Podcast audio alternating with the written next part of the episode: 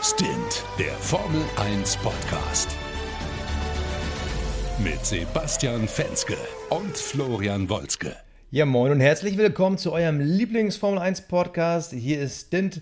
Mein Name ist Sebastian Fenske und wir sprechen heute über den großen Preis von Aserbaidschan in Baku. Und natürlich wie immer, wenn ich von wir rede, dann meine ich natürlich auch meinen geliebten Kollegen, oh, geliebt ist vielleicht ein bisschen übertrieben, oh. meinen sehr geschätzten Kollegen Florian Wolzke in München.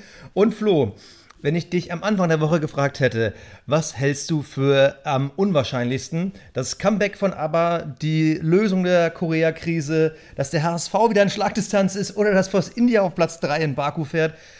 Was hättest du am unwahrscheinlichsten gefunden? Ja, mein Lieber, erstmal Servus und herzlich willkommen auch von meiner Seite. Ich fühle mich geschmeichelt, dass du ähm, den geliebten Kollegen einmoderiert hast. Bin ich ja sehr happy drüber. Ich glaube tatsächlich, dass ich das als am unwahrscheinlichsten äh, gefunden hätte. Aber tatsächlich, ja, die Woche war spektakulär ähm, in der Weltgeschichte, was da so alles passiert ist mit ABBA, Korea et cetera. Aber ähm, ebenfalls spektakulär der Grand Prix, also Aserbaidschan ist einfach der Hammer. Ich habe es ja schon immer wieder gesagt, ich freue mich wie ein Schnitzel, wenn dieser Grand Prix kommt. Und wir wurden nicht enttäuscht. Wir, hm?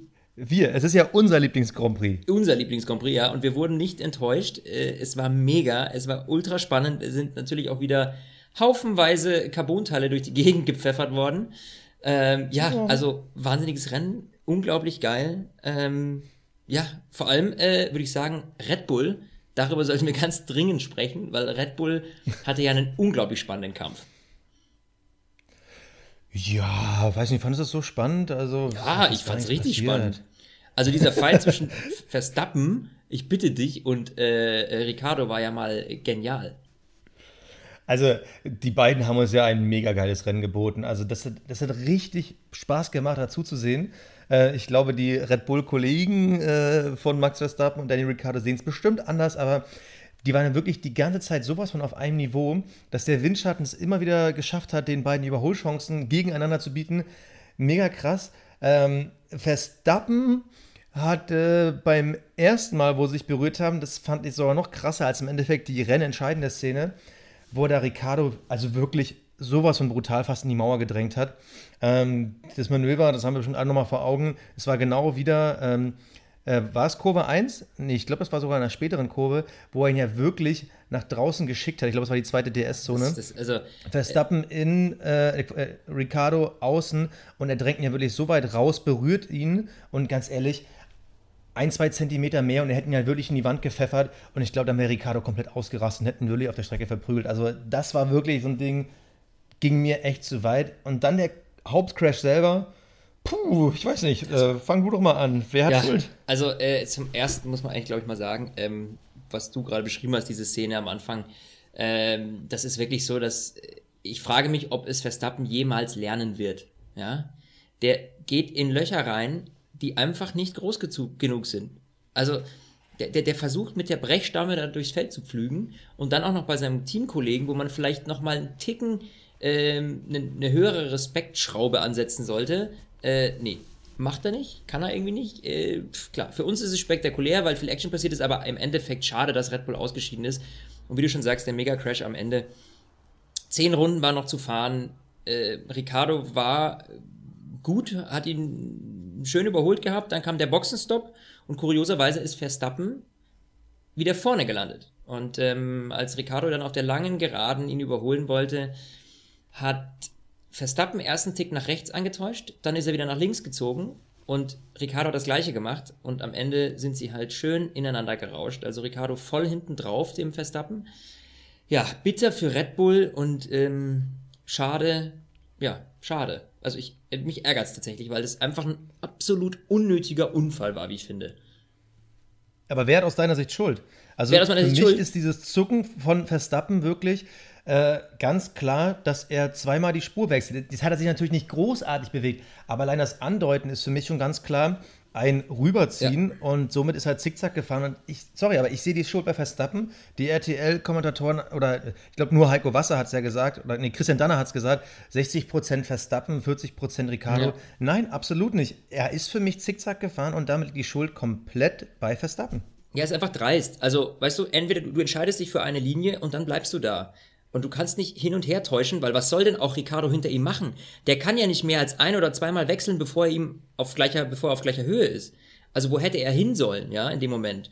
Und das geht alles eh so schnell. Und da sehe ich auf jeden Fall, ich sag mal so, eine große Mitschuld von Verstappen. Ich würde jetzt nicht hundert Prozent ihm das zuschreiben. Ähm, da bin ich ein bisschen mehr bei den R T L-Kollegen. Ähm, weil Ricciardo ja auch erst nach rechts rausgezogen ist, angetäuscht und dann nach innen rein wollte. Aber das darf er, wenn er hinten ist. Ja, natürlich darf er das. Ja, natürlich darf er das. Und klar, Spurwechsel geht nicht. Aber ich, äh, ja, also es ist eine ganz, ganz schwierige Diskussion, finde ich. Ich äh, bin nicht so, dass ich sage, Verstappen hat hundert Prozent Schuld. Definitiv nicht. Aber ähm, schon zu einem sehr hohen Anteil, weil ich das schon auch so sehe, so ein Stück weit wie du, dass dieses Antäuschen allein schon eigentlich ausreicht, um den Hintermann so zu verwirren, dass der gar nicht mehr weiß, wo er hin soll. Und ähm, Verstappen hat einfach die Tür komplett zugemacht und das bei einem deutlich schnelleren Fahrzeug, das von hinten kommt. Und das ist halt echt schwierig. Und dann beim eigenen Teamkollegen, weißt du, äh, da so mit der Brechstange durch und vor allem bei seiner Vorgeschichte. Bei Verstappens Vorgeschichte, wo selbst sein Vater nach dem letzten Rennen gesagt hat, hey Junge, du musst mal aufpassen, was du da machst. Und er macht's wieder. Und das ist halt einfach langsam echt, äh, ich weiß nicht, wer bestärkt ihn denn da die ganze Zeit? Frage ich mich wirklich. Ich glaube, ich glaub, den kann keiner bestärken. Also ich, ich glaube, der, der ist einfach so. Aber ich meine, wie oft haben wir schon über Verstappen gesprochen, dass er quasi unbelehrbar ist? Ich meine, wir, wir mögen es ja, dass er so ein bisschen crazy ist, aber dass er da nicht selber daraus lernt, weil Fakt ist, er ist, glaube ich, aktuell Platz acht in der Fahrerrangliste und er hat schon so viele Sachen weggeworfen. Also Australien, ja klar, angeblich war da das Auto beschädigt, aber Fakt ist, in Australien hat er einfach sein Auto in der ersten, zweiten Kurve einmal brutal weggeworfen.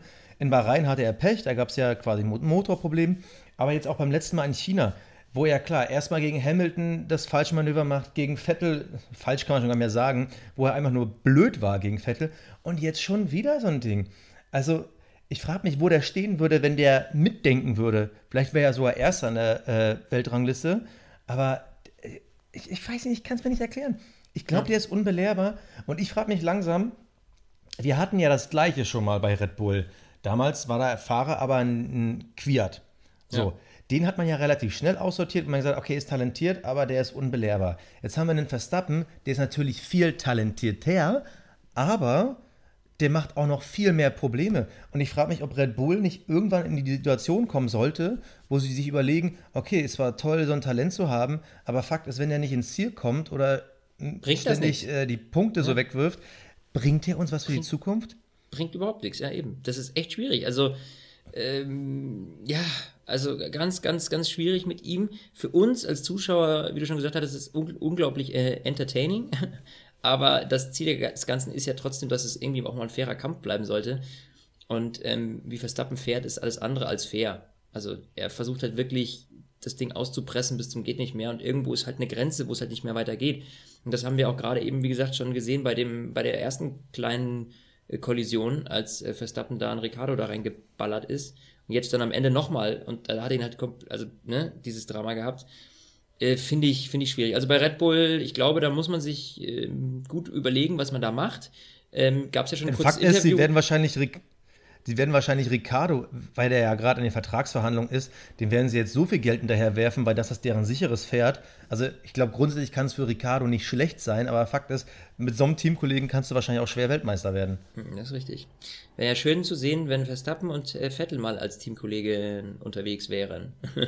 Stell dir mal vor. ja, ja der, der würde komplett ausrasten. Ja, dann würde von morgens bis abends nur noch Brake-Testing, Digga, nur noch Brake-Testing. Aber stell dir mal vor, Verstappen und Hamilton würden in einem Rennteam fahren. Die würden sich ja jedes Mal nach dem Rennen wirklich zum Boxen treffen. Ja, glaube ich auch. Ich glaube wirklich, das, die würden sich gegenseitig ständig hauen. Da gibt's Tote, ja. Tja, gut, aber wenn du schon bei äh, Hamilton bist, Mercedes, wie schätzt du die Leistung ein? Das war ja echt am Ende ein, ja, äh, ganz crazy noch, ähm, aber so übers Rennen ähm, waren die eher nicht so spannend. Ja, es ist, es ist irgendwie komisch. Wir hatten es ja jetzt schon mehrmals dieses Jahr, wo man sich fragen musste, ist Mercedes sich eigentlich sicher in ihrer Strategie? Hatten die nur Pech? Was ist bei denen los? Und heute gab es schon wieder diese strategische Entscheidung, die erste wirkliche Entscheidung. Ähm, Hamilton kam als erster rein von den ersten sechs, ist auf einen äh, härteren Reifen gewechselt, war auch noch irgendwie zehn, zwanzig Runden später immer noch genauso schnell wie die Red Bull-Truppe hinter ihm, die mit dem alten, weicheren gefahren ist. Also ich glaube, da hat man irgendwie einfach sich komplett verzockt. Ich frage mich, wollte man eine alternative Strategie fahren oder hat man sich bei Hamilton einfach verzockt?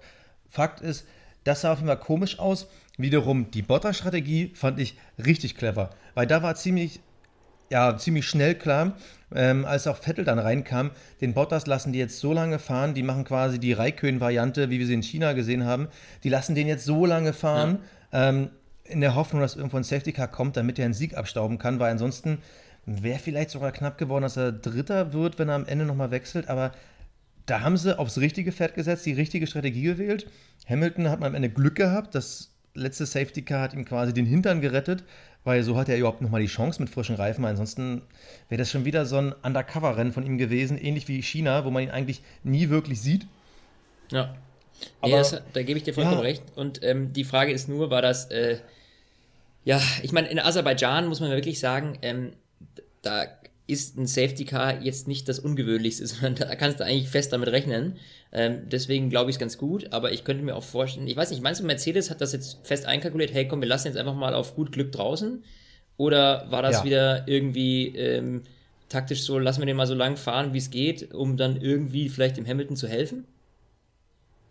Nee, also Hamilton, das muss man jetzt leider so sagen, Hamilton war ja in dem Moment nicht mehr zu helfen. Als Vettel an der Box war, hatte er die gleichen Reifen wie Hamilton, nur Hamiltons Reifen waren irgendwie zehn, fünfzehn Runden älter. So, das heißt also, da wäre nie eine Chance gewesen, dass Hamilton irgendwie an ihm vorbeikommt. Ja. Deshalb äh, glaube ich schon, dass sie darauf gesetzt haben, vor allem weil da ziemlich klar war, dass Bottas entweder Zweiter oder Dritter wird. Also kein wirklicher Verlust für Mercedes-Sicht. Ähm, aber ich finde es eigentlich geil, dass sie es durchgezogen haben. Und deshalb ist es halt auch so schade, dass Bottas dann schon wieder Pech hat. Ja. Also wir können gleich mal über die Pechsträhne von Bottas reden, aber er fährt da über dieses Reifenteil, ähm, das wurde da im Fernsehen noch gar nicht angesprochen, da habe ich das gesehen und dachte so, uh, hoffentlich ist nichts passiert, Kameraumschnitt, wieder Umschnitt, nein. Zack, und dann Platte. Oh, da, ja, das war wirklich bitter, also, das hätte, man hätte es ihm ja so gegönnt, ja, ich hätte es ihm so gegönnt, ne? Puh. Ja, Pech. Also... so unverschuldet. Und ich finde auch richtig diese Diskussion, ähm, die R T L nach dem Rennen aufgemacht hat, wenn man schon so viele Safety-Car-Phasen hat, warum schafft man es dann trotzdem nicht, dass am Ende die Strecke sauber ist? Ich meine, das war jetzt eine Stelle, das war ja äh, am Anfang oder äh, ja so ziemlich auf Höhe Boxeneinfahrt. Da gab es halt bis dato noch keinen Crash. Irgendwie äh, komisch, wie dieses Teil dahin gekommen ist. Aber Fakt ist doch, und da finde ich, hat R T L das richtige Thema aufgemacht, wie kann denn das Rennen an der Stelle freigegeben sein, wenn noch Teile auf der Strecke liegen? Das verstehe ich nicht. Und ja. äh, da gebe ich halt der vier mit Schuld, dass Bottas quasi nicht gewonnen hat. Ja, das ist richtig, weil das hätte man Stille. eigentlich sehen müssen. Also, das hätte man absolut sehen müssen. Und ähm, ich, mich hat es ja ehrlich gesagt gewundert, dass es dann wirklich nur ihn erwischt hat noch. Also, äh, ich hätte da schon noch mit mehr gerechnet, dann im Anschluss sogar noch. Ähm, da waren wir auch ganz schön bange, dass da nicht jetzt noch irgendwas passiert. Das war natürlich ein unglaubliches Glück für Hamilton, muss man wirklich sagen. Also der hat im Grunde genommen nicht aus eigener Leistung heraus den ersten Platz gemacht, muss man ganz klar sagen. Also ja, das, das war schon sehr lucky von ihm heute. Obwohl interessant. Ähm, jetzt können wir, würde ich auch mal den Rennsieger ansprechen. Äh, Lewis Hamilton, ich als alter Hamilton-Fanboy, ich freue mich natürlich, er ist wieder da. Äh, Platz eins der Weltrangliste, Weltrangliste sage ich die ganze Zeit. Äh, Platz eins der, äh, der, der Fahrerwertung. Ich habe ihn in meinem Fantasy-Team, alles gut. Ähm, ich nicht. Obwohl natürlich, obwohl natürlich ich habe auch Mercedes im Fantasy-Team mit dem Doppelsieg natürlich noch mehr drin gewesen. Ähm, natürlich, aber wir haben jetzt diese Saison vier Rennen gesehen. Wir hatten drei verschiedene Sieger und im Endeffekt haben wir nach jedem Rennen gesagt, durch Glück hat derjenige gewonnen. In Australien Vettel Glück mit dem Safety Car, äh, danach war Bahrain Glück mit den alten Reifen, obwohl mit neuen Reifen hätte er wahrscheinlich damals auch gewonnen. Dann hatten wir äh, in China, klar, Ricciardo mit dem Safety Car, glücklicher Sieger. Ja. Und jetzt ist Hamilton halt glücklicher Sieger. Und wenn es halt immer glückliche Sieger sind, kann man sagen, sind es keine glücklichen Sieger, sondern verdiente, weil sie waren halt zum richtigen Moment da, der gute alte Thomas Müller-Effekt. So, einfach da sein, wenn was zu holen ist und einfach geil. Und das, diese Formel eins Saison ist einfach nur so crazy. Ja, ist so schön, it. dass es abgeht, ganz ehrlich, ich bin da super happy drüber und ähm, wie gesagt, ich könnte mir so ein Rennen wie Baku gerne öfter wünschen, aber es ist leider nun mal nicht so. Ähm, äh, die Strecke ist der Wahnsinn und ähm, wir haben heute wieder das spektakuläre Rennen gehabt und ja, leider für Bottas weniger. Auch Vettel muss man aber ganz, ja? Nee, warte mal, aber bevor du zu Vettel kommst, auf das Thema freue ich mich auch schon sehr, aber nochmal auf diese Bottas-Pechsträhne. Also, in Bahrain die Geschichte mit diesen Uraltreifen von Vettel, da war ja dieser Boxenstopp äh, ja. mit Räikkönen und da konnte Vettel nicht mehr stoppen. So, da hat ja Mercedes es verpennt, Bottas zu sagen, du sag mal, der Vettel bleibt draußen, vielleicht gibst du mal kurz Gas. Er ja. hat zu spät Gas gegeben und hatte keine Chance mehr, Vettel zu überholen. Er hätte also da, wenn das Team richtig geschalten hätte, hätte er in Bahrain gewinnen müssen. In China, als das Safety Car rausgekommen ist, war er erster Platz, wurde am Ende nur von Ricciardo geschlagen. Das heißt, wäre das Safety Car nicht gekommen, hätte er in China gewinnen müssen. Und auch heute, dieses blöde Teil auf der Strecke, er hätte in Baku gewinnen müssen. Ich meine, natürlich, wir sagen es immer wieder, hätte, hätte, Fahrradkette. Aber rein theoretisch, wenn es nach, ich sag mal, Fairness, fair erarbeitet und so gehen müsste, müsste eigentlich Valtteri Bottas drei von vier Rennen gewinnen müssen. Ja. Oh Gott, das waren jetzt viele Konjunktive, glaube ich, in einem Satz, aber viele Konjunktive ist doch crazy. In einem Monolog. Nein, nee, aber wir, wir sagen ja irgendwie immer wieder, Bottas ist der vermeintlich schlechteste zweite Fahrer in den Top-Teams. Ja, da ist also viel da Pech dabei. Da gebe ich, da geb ich, da geb ich dir recht, aber Bottas und Räikkönen haben ja beide dieses Syndrom. Ja, also ähm, muss man ja ganz klar sagen. Und ich meine, es kommt darauf an, wie du das, mit was du das vergleichst, finde ich. Und es ist natürlich so, dass ein Bottas im Vergleich zu einem Hamilton und einem Räikkönen in einem Vergleich zu einem Vettel schon hinten dran sind, finde ich persönlich. Im Großen und Ganzen. Also, ja, absolut. Das ist aber, ja, aber Bottas fährt halt auch immer relativ clever, hält sich aus vielen Sachen raus. Ja, wir haben natürlich alle gesagt, in Bahrain hätte wahrscheinlich Lewis Hamilton Vettel gekriegt. Vielleicht, vielleicht aber auch nicht. Aber Bottas, er fährt zwar nicht so aggressiv, aber trotzdem intelligent genug, um theoretisch da zu sein. Ihm fehlt halt noch das letzte Quäntchen Glück. Und ich finde, das muss man Bottas mittlerweile ein bisschen anrechnen, vor allem dieser Formel eins Saison. Eigentlich fährt er eine stabile Saison. Jetzt muss aber auch endlich mal das Glück bei ihm sein. Naja, dann wollen wir mal hoffen, dass es nächstes Mal kommt. Also, ähm, das ist auf jeden Fall äh, bei Vettel äh, kein Glück und kein Pech, sondern das hat er einfach selber verkackt, muss man so sagen. Ja. Das hat er absolut selber verkackt.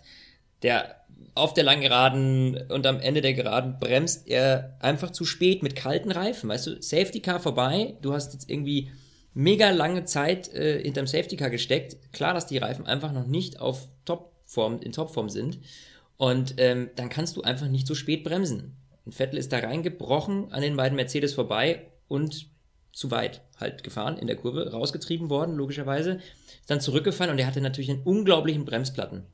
Also, äh, das war schon echt extrem bitter. Ja, und äh, so landet man halt auch nur auf Platz vier. Und selbst Perez hat ihn noch überholt. Und das relativ easy.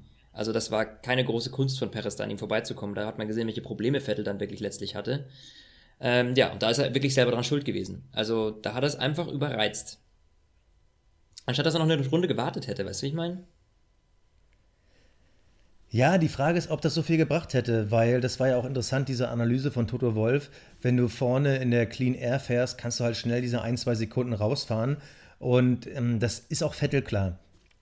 Die, die Frage ist natürlich, äh, diese relativ dominante erste Rennhälfte, die Vettel gefahren ist, war das jetzt wirklich, weil der Ferrari so viel besser war oder einfach nur, weil Vettel die bessere Luft hatte? Ich meine, gut, so nah nacheinander waren die jetzt nicht, dass sie irgendwie schlechte Luft hatten, aber trotzdem ähm, war das Toto Wolffs Analyse und vielleicht war Vettel klar, okay, ich habe vielleicht nur diesen einen Schuss, deshalb muss ich den nutzen. Und ich sag mal so, so schlecht war es ja nicht, weil ähm, obwohl ja Bottas nach dem Safety Car relativ taktisch clever gestartet ist, er hat ja direkt Distanz geschaffen zu Vettel, kam der halt durch den Windschatten ran.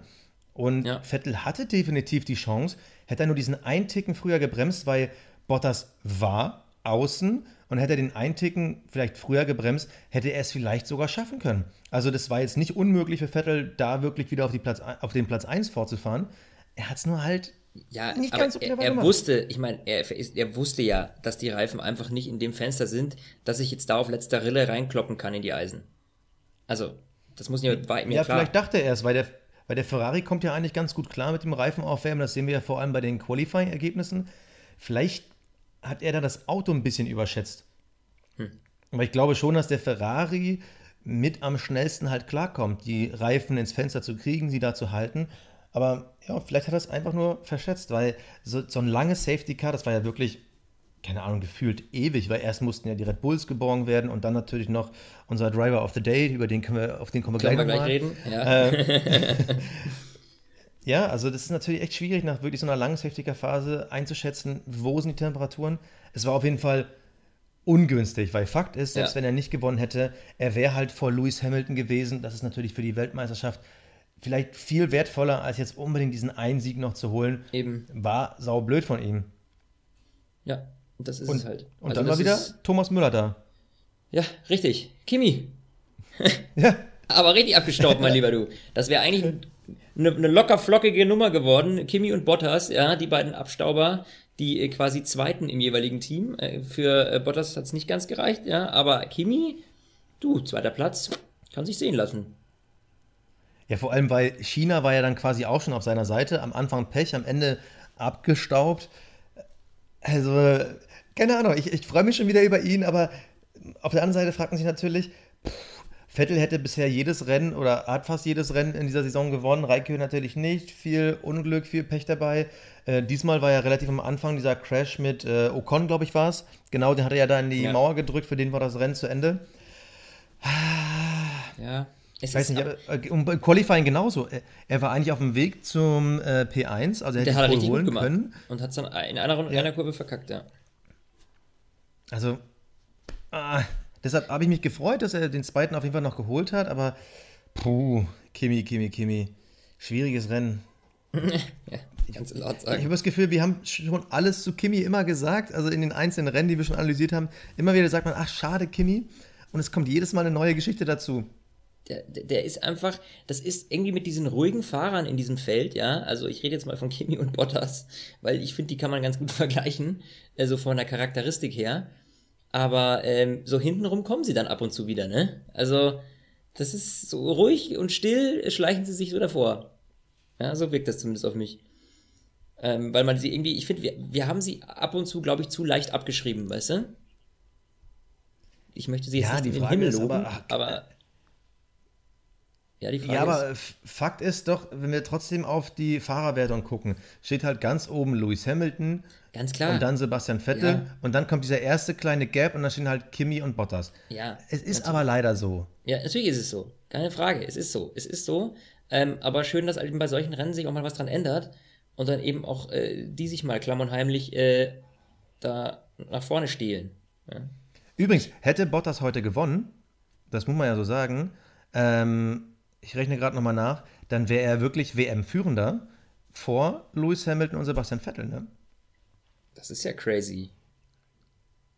Ich muss mal nachdenken, also Hamilton hätte sieben Punkte weniger, wäre bei dreiundsechzig, Vettel hätte zwei Punkte weniger, wäre bei vierundsechzig und äh, Bottas fünfundzwanzig mehr, wäre bei fünfundsechzig, ja. Das wäre ja, wär Bottas vor vorne. Vettel vor Hamilton und ja. alle innerhalb von dann drei Punkten. Aber... aber das, das, Das, weißt du, aber das, das, das wäre psychologisch, wäre das für ihn wirklich das Beste gewesen. Also klar, es ist natürlich nicht sein Verschulden gewesen, klar.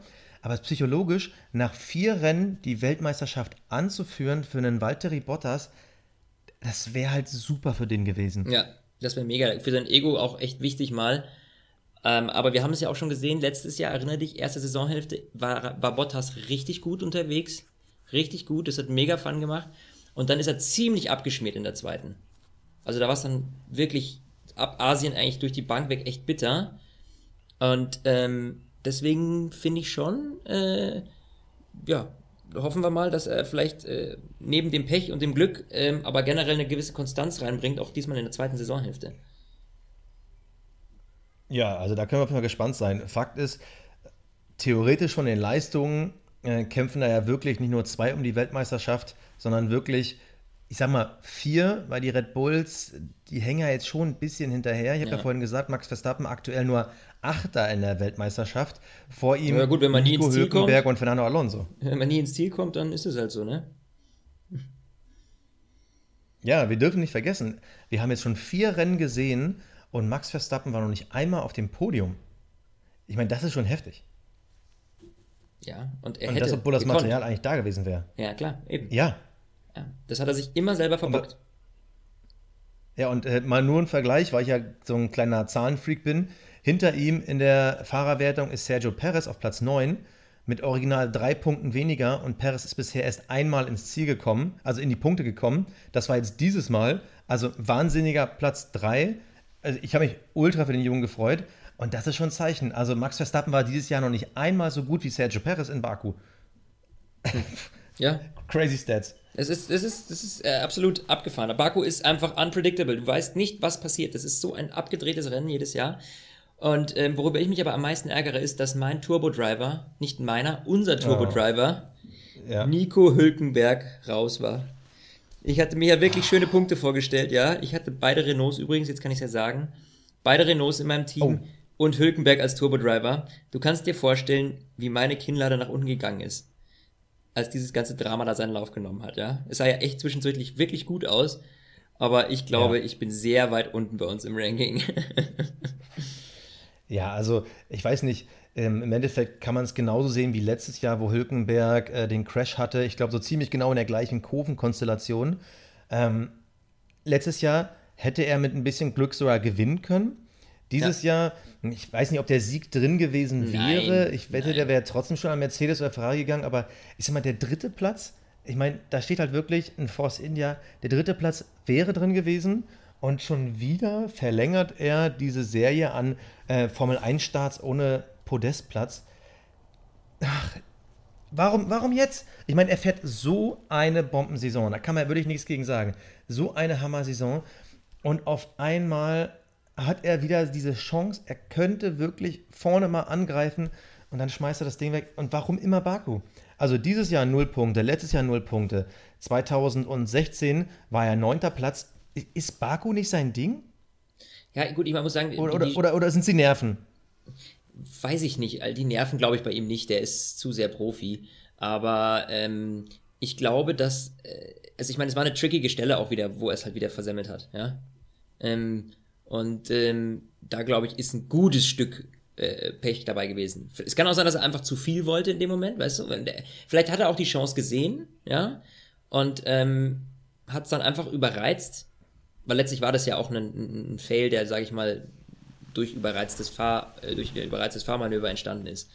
Ähm, ja, also es ist, es, mich, mich ärgert es total, weil ich wünschte ihm jetzt endlich mal, dass er mal auf den, äh, da mal aufs Podest kommt, wie du schon gesagt hast. Der ist ja ähm, einfach noch nie in seinem gesamten Formel eins Leben auf dem Podest gestanden.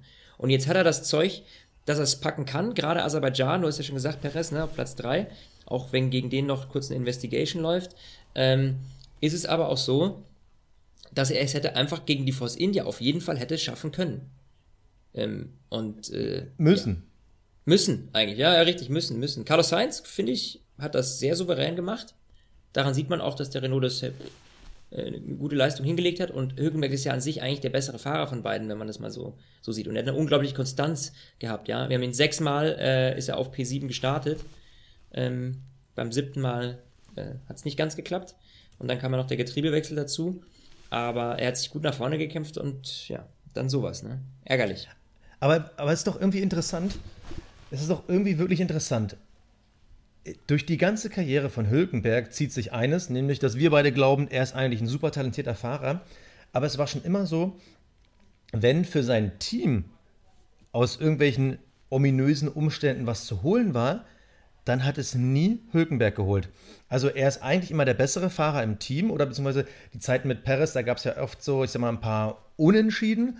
Aber Fakt ist, ähm, eigentlich war Hülkenberg unterm Strich immer der dominantere Fahrer. Aber wenn es was zu holen gab, dann hat es immer der Teamkollege geholt. Mhm. Also wenn wir mal wirklich mal gucken, Nico Hülkenberg, hundertneununddreißig Starts, kein Podestplatz. Sergio Perez, gegen den er ja wirklich viele Jahre gefahren ist, ähm, hat original ein Start weniger und acht Podest, äh, Podestplätze, so rum.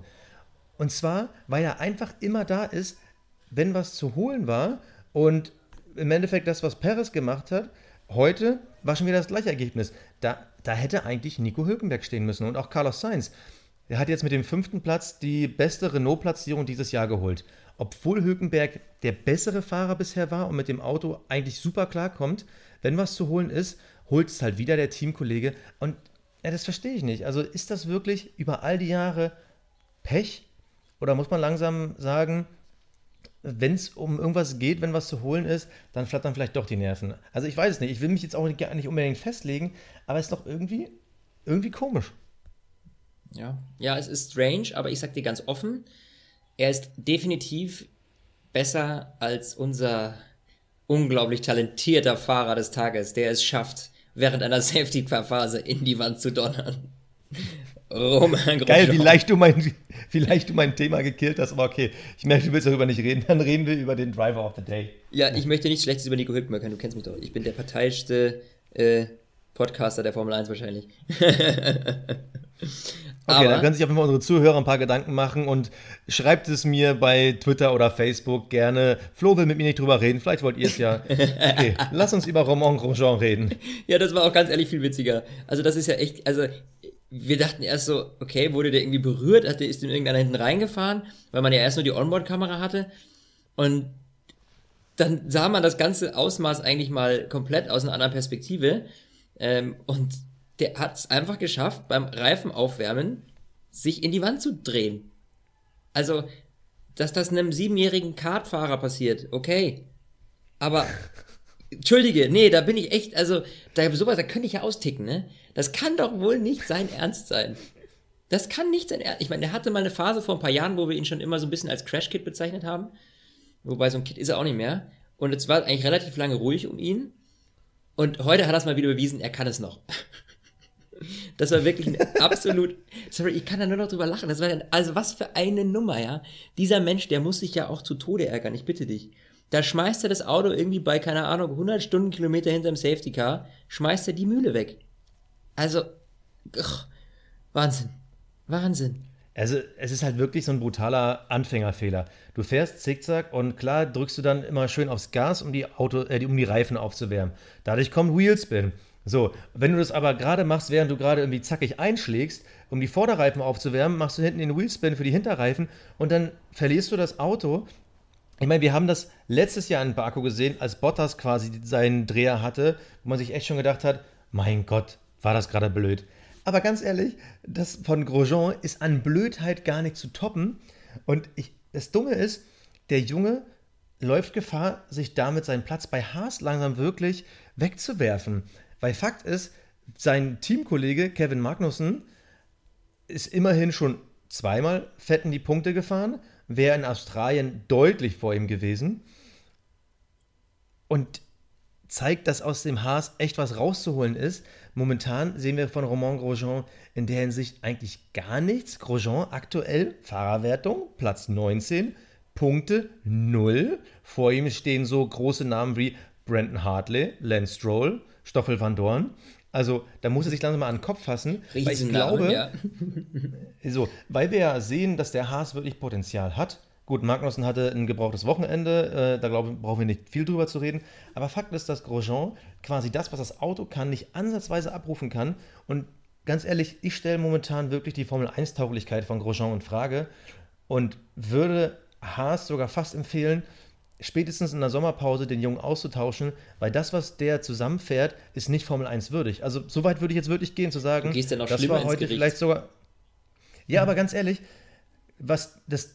Also die, gut, in Australien wäre er in die Punkte gefahren, hätten die das Problem äh, beim Boxenstopp gehabt. Okay, aber Fakt ist, in den Qualifyings war er bisher, glaube ich, jedes Mal schlechter als Magnussen. In den Rennen deutlich schlechter bis katastrophal und heute hat er wirklich einen Vogel abgeschossen. Sorry, aber... Für mich ist der Typ eigentlich jetzt durch. Wir hatten immer so zwei, drei Fahrer, hinter denen wir Fragezeichen gesetzt haben. Das war äh, Romain Grosjean und das war Ericsson. So, Ericsson hat sich jetzt dieses Jahr ein bisschen, ein bisschen, ich sag nur, ein bisschen zurückgekämpft. Der Sauber liegt ihm definitiv dieses Jahr besser als in den letzten Jahren. Aber für mich ist es immer noch kein Formel eins tauglicher Fahrer. Vor allem, wenn wir nachher nochmal drüber sprechen, äh, im Vergleich zu seinem Teamkollegen Leclerc. Ja. Und das ja. zweite große Fragezeichen ist für mich Romain Grosjean. Und äh, ganz ehrlich, momentan ist Grosjean für mich hinter Ericsson, weil sein Auto viel, viel mehr kann. So, das war jetzt wieder so ein langer Monolog, aber jetzt weiß jeder, um was es geht. Ja, äh, de- definitiv. Und ähm, da sind wir einiger Meinung. Romain Grosjean, das war heute irgendwie, also das wird die Lachnummer des Tages, muss man ganz ehrlich sagen. Ähm, aber wer natürlich extrem überzeugt hat, muss man wirklich sagen, du hast gerade Ericsson angesprochen, jetzt geht es um seinen Teamkollegen Leclerc, extrem gut P sechs. Mit einem Sauber Halleluja. Das musst du auch erstmal bringen. Also das ist schon... Ja. Ey, das ist schon krass. Und okay, man muss dazu sagen, natürlich, da sind viele ausgefallen in dem Rennen, war ein Chaosrennen, da ist sowas leichter möglich, ist klar. Aber trotzdem, auf P sechs zu fahren, ähm, noch vor, ein, vor den McLaren, ja, vor Alonso und vor Van Dorn, ähm, vor Hartley und Gasly, ähm, das ist schon schön. Das hat er echt äh, gut hingekriegt. Ähm, also da muss ich wirklich sagen, super Leistung von dem Jungen. Ähm, ja, top. Mehr kann ich da eigentlich gar nicht zu sagen. Ja, oder? Ja, also, kann man auch mal loben. Ich meine, wir ich loben zwar weniger, als dass wir schimpfen, habe ich gerade so das Gefühl, weil wir bei Romain Grosjean irgendwie eine Stunde länger drüber geredet haben. Aber es war auch zehnmal lustiger. Ja, man muss es einfach mal sagen. Aber beziehungsweise ganz kurz, bevor ich anfange, auch meinen Monolog über Leclerc zu halten. Heißt der denn jetzt Leclerc, dass man das K L C am Ende betont, oder Leclerc? Also ich sage Leclerc. Okay, weil ich höre immer mehr, ist, also ich höre irgendwie öfter Leclerc, ich, ich weiß ja, es nicht. Ja, das Gute ist, ich, ich habe heute das Rennen mit einem Spätzle von mir geschaut, äh, der Franzose ist, und er hat Leclerc gesagt. Ich hätte ihn tatsächlich nochmal fragen sollen, aber ähm, deswegen glaube ich Leclerc. Okay. Wie auch immer, wir wissen ja alle, von wem wir reden. Und, ähm, ja, Fakt ist, Fakt ist, er ist auf Platz dreizehn losgefahren, vor ihm war zum Beispiel ein Fernando Alonso, und er kommt dann wirklich auf Platz sechs ins Ziel. Und wenn wir jetzt mal wirklich die Ausfälle mit reinbeziehen, dann sind natürlich die beiden Red Bulls, die wir mit reinziehen müssen, den Renault und der Mercedes. So, dann wäre er aber trotzdem immer noch als Platz zehn vor einem Alonso gelandet, vor einem Van Dorn gelandet, vor den beiden Haas gelandet. Also da muss man jetzt wirklich mal sagen, gut, klar, jetzt kann man wieder sagen, aber dann wären die Safety Cars nicht gewesen, aber trotzdem insgesamt eine Mega-Leistung, das beste Sauber-Ergebnis seit gefühlt Jahrzehnten, und dann ja. vor fünf Plätze vor Ericsson, toll. Ja, ich meine, damit ist jetzt immer noch nicht gezeigt, weil bisher, gut, er hatte einen schwierigen Start in die Formel eins Karriere, er kam natürlich als großes Talent mit dazu, und man hofft natürlich, dass man ihn irgendwann bei Ferrari sieht, von Ferrari-Seiten aus. Bisher hat es noch nicht ganz so perfekt gezeigt, um es mal so zu sagen, aber das heute, das war schon... Also ganz großes Ding. Ja. Und das, das freut mich total.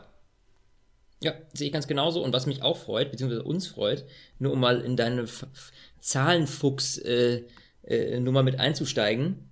Und zwar, Brendon Hartley holt den ersten W M-Punkt für Neuseeland seit, sage und schreibe, neunzehnhundertsechsundsiebzig.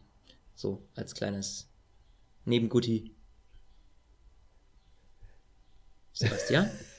Bist du noch da? Ja, was soll ich dazu sagen? Äh, super, äh, Brendon Hartley.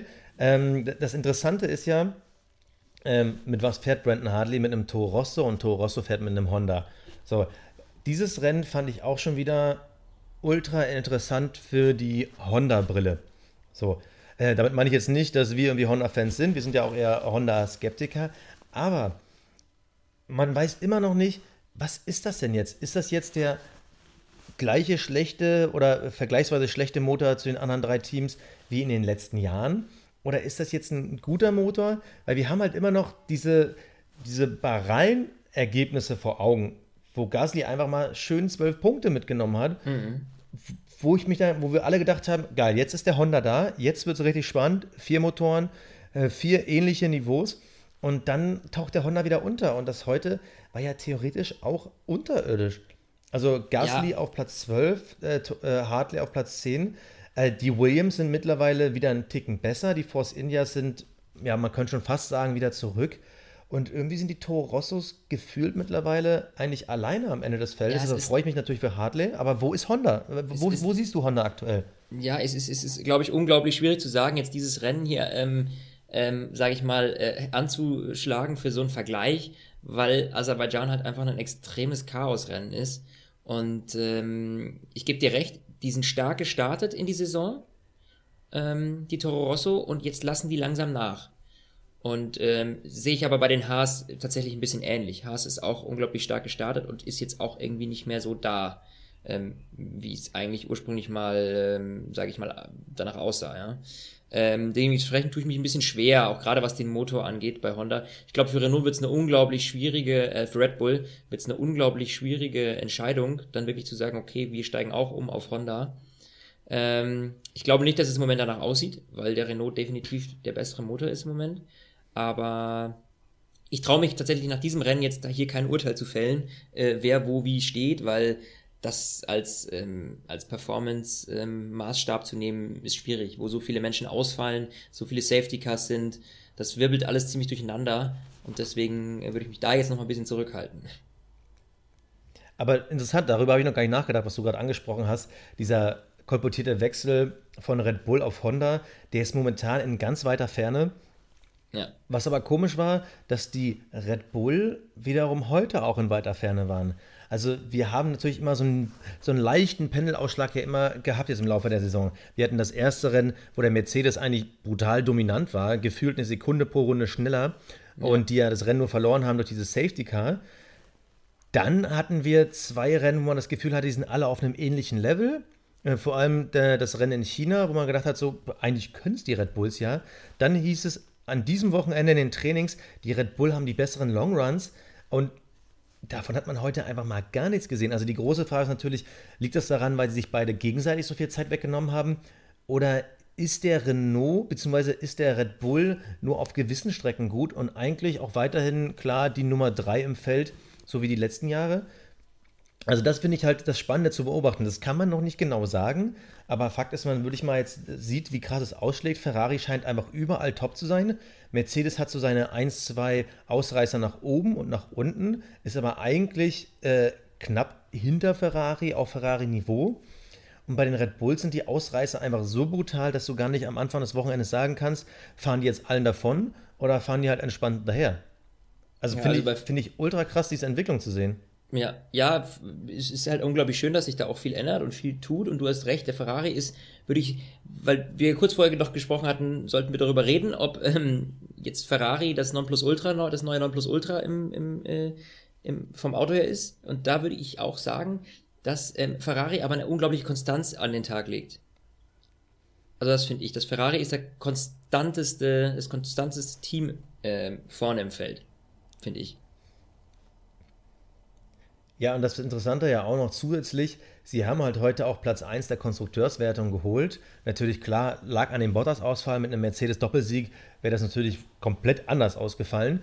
Aber schon interessant, und äh, Mercedes hat ja ein größeres Upgrade für Spanien angekündigt. Ich meine, klar, erstes Europarennen, da wollen natürlich alle Upgrades bringen. Aber ich persönlich bin sehr, sehr gespannt, weil Mercedes ist ja natürlich seit Jahren nicht gewohnt, hinterherzufahren. Und ich glaube, dass die extrem entwickeln werden, um in Spanien anzugreifen, und das könnte spannend werden. Also ich erwarte persönlich von Mercedes einiges, also einen größeren Sprung auf jeden Fall äh, in Spanien, und das, das macht schon wieder so ein bisschen Bock.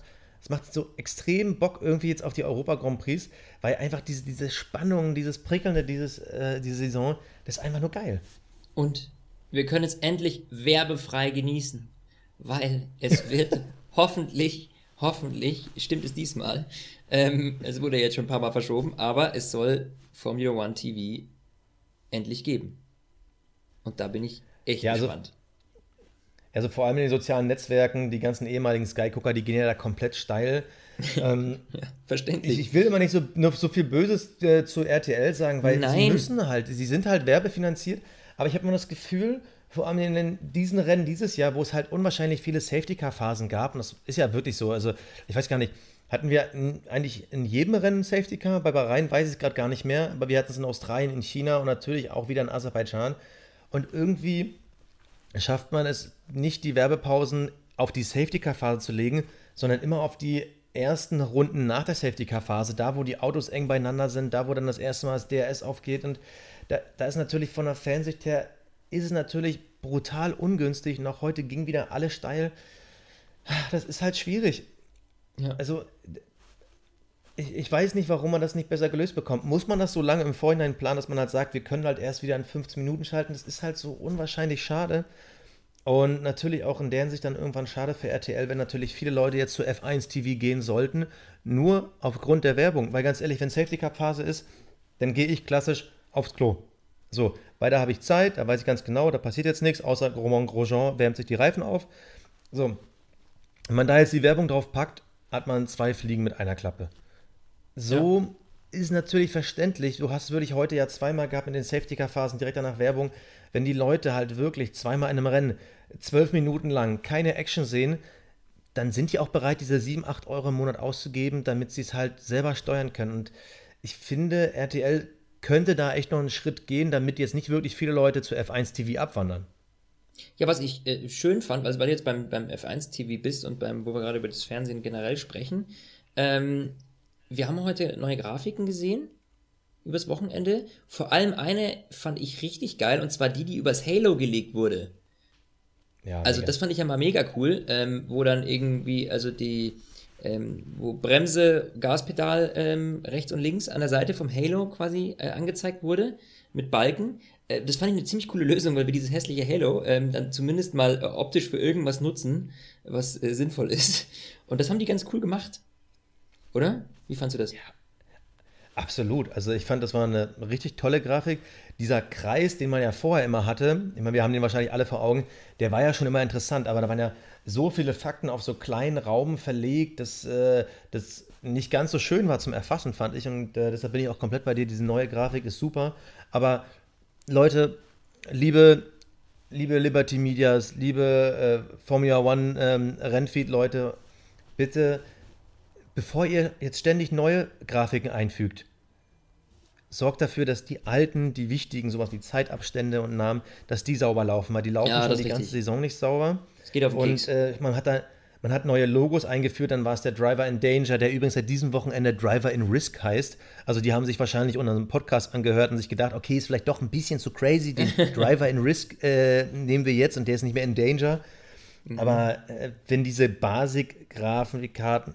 Basic-Grafikkarten, jetzt höre ich. Diese, diese Basic-Grafiken, auch geil, was für ein Wortkauderwelsch heute rauskommt, also diese Basic-Grafiken, wenn die nicht stimmen, ist es halt immer unwahrscheinlich schwierig, das wahrzunehmen. Und da frage ich mich persönlich, wenn du dir jetzt, ähm, es gibt ja dieses abgespeckte ähm, F eins T V, dieses F eins S S, ähm, da hast du ja quasi nur Grafiken. Und ganz ehrlich, wer soll sich denn das kaufen, wenn da das gleiche Kuddelmuddel ist wie beim normalen Rennfeed? Also bitte, bevor ihr wieder noch eine neue ge- geile Grafik einführt, erstmal die alten stabilisieren, dann wird's cool. Ja, ja, gebe ich dir vollkommen recht. Lieber, wir sind ähm, erst bei sechsundvierzig Minuten. Eine Sache habe ich noch. Wollen wir die noch angreifen? Ich sage Interviews nach dem Rennen. Interviews nach, Interview dem Rennen? nach dem Rennen. Ja, die können ja nicht mal mehr also, pinkeln gehen in Ruhe, die armen Jungs. Gehen die eigentlich pinkeln nach dem Rennen? Die gehen doch eigentlich mal direkt oben in ihren Raum und Wasser trinken. Aber ja, jetzt, jetzt macht man quasi das typische äh, Fußballding. Direkt auf dem Rasen gibt es die Interviews. Die Jungs sind noch total fertig, das Blut ist noch nicht im Hirn. Und jetzt nutzt man die gleiche Chance direkt bei der Formel eins. Heute David Coulthard hat quasi noch im Parc Fermé die Jungs da interviewt. Lewis Hamilton stand noch mit einem Fuß auf der Waage. Gut oder schlecht? So, ja, die sind jetzt äh, irgendwie so ein bisschen der Formel eins Nörgel-Podcast, aber dein erster Eindruck, gut oder ja, schlecht? Äh, weder noch. Ich finde es eigentlich ganz cool, weil man irgendwie das Gefühl hat, man ist noch in so einer gewissen privaten Anspannungsatmosphäre und die können dann gleich was raushauen. Für die Fahrer ist es wahrscheinlich nicht so cool, weil du nicht mal zwei Minuten dir Gedanken drüber machen kannst, was du bei den Interviews sagst, weil du natürlich sofort überrannt wirst. Aber das ist halt mal wieder typisch amerikanisch, ja, wo du, wo dein Privatleben einfach nicht mehr existiert und du nicht mal mehr in Ruhe einen Schluck Wasser trinken kannst, ohne dass dir ein Äh, Pressevertreter äh, vor der Nase steht. Also ich, äh, ich glaube, für die Zuschauer ist es ganz spannend, aber für die Fahrer, glaube ich, ist es eher ja, nervig. So würde ich sehen.